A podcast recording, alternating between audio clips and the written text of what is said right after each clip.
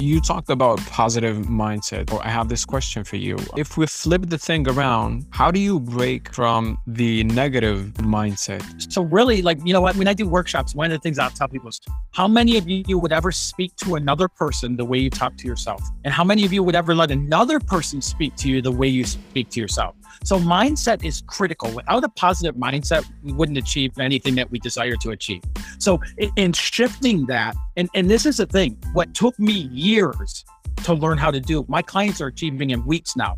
I've put it into a package where it allows them to make those shifts. So I have tools that I use to help people, because first off, there's steps to it. First off, there's awareness of it. There's the awareness of how we talk to ourselves. You know, and so often, TJ, is people, I'll talk to people and I'll go, hey, did you notice what you just said? And they'll go, yeah, and they'll get like bothered by it. And I go, wait, celebrate that.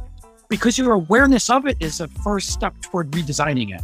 So when we go through that process, the first step is the awareness of it. The second step is shifting it as far as like what we want to do. Okay, I'll talk to a lot of people who quit smoking, okay? And they'll just quit smoking. Sooner or later, those people end up smoking again because they haven't put anything else in the place of it, right? So the habits that we have, the conditioning we have, unless we shift it out for something that we do want to experience, it finds its way back in there. So we have to shift that. We have to put other processes in place. We have to put other thoughts. We have to put other words. We have to put other things in place of it. And I'll give you a quick example. I explained financially to you, and growing up the way I grew up and struggling as long as I did, the way I shifted that is I ended up utilizing tools to shift that thinking from, I'm sure you've heard the saying, money doesn't grow on trees.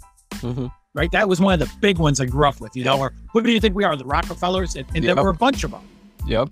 Those became, there is so much financial abundance available that every living, breathing person could have more than they could ever use. And there'd still be an unlimited supply. That money literally grows on trees because it's paper. That became my new story. That's how I set that in motion moving forward. And I'll tell you, throughout the process of doing that, I went from having thoughts like money doesn't grow on trees, who do you think you are, stuff like that, to all of a sudden like, yeah, this is, I mean, I want $10,000 to buy a Jeep or something like that. It'll come to me. And all of a sudden I could start believing in those things.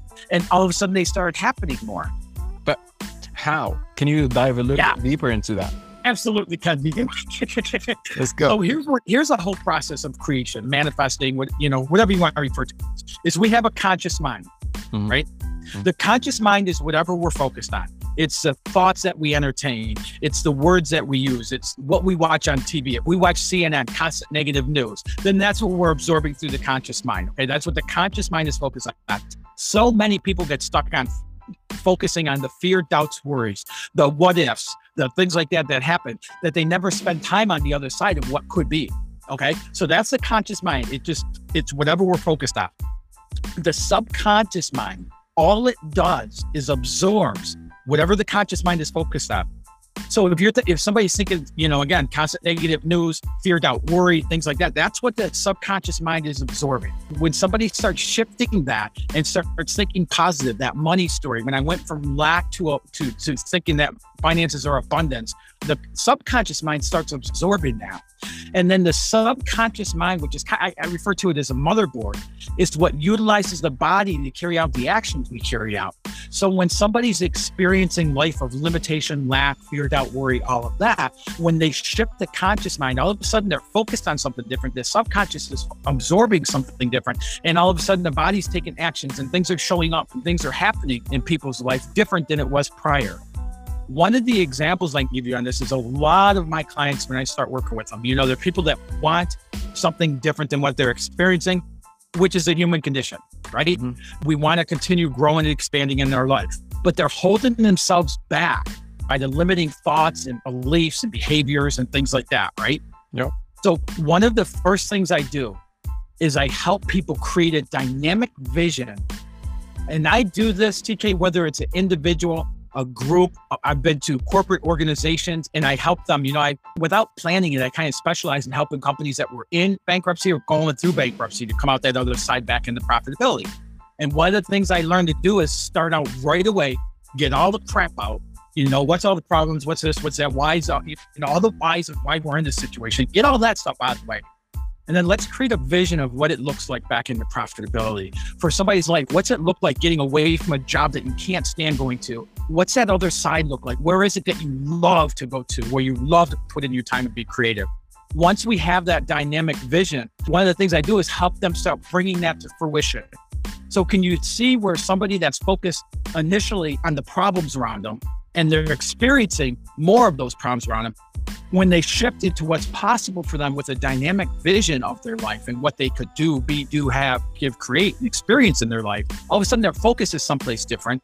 And so all of a sudden the experiences through that conscious, subconscious, and the body, they can start experiencing differences in their life.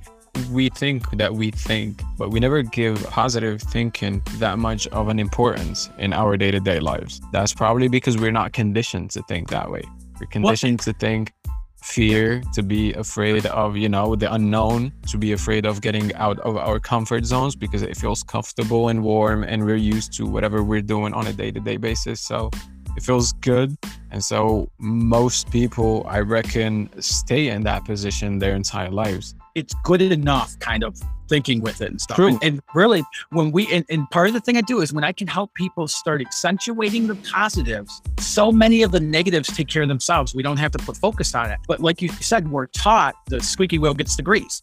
We're taught to look for problems and fix those. And so people spend their whole life fixing things. I've taken clients who are like in real estate, a CEO of a corporation and such, salespeople is a big one, is real estate. I'll use as the example. Okay. It's truly an entrepreneurial business.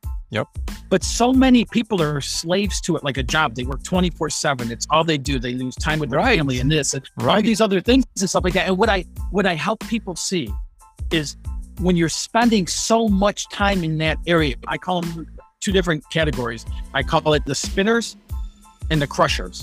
The spinners are those people who work excessive hours. They take massive actions, they're exhaustive efforts. They just go nonstop and everything. And they usually end up receiving minimal effort, if any, or results, if any, out of that. Mm-hmm. The crushers are those people, the 8% of the people who truly achieve their visions for their life. They're people that live a relaxed life. They live calm and confident. They have more fun. They typically have more money and there's a flow to their life. They're the people, TK, that seem like they put in minimal effort and get huge results out of it. And they really do.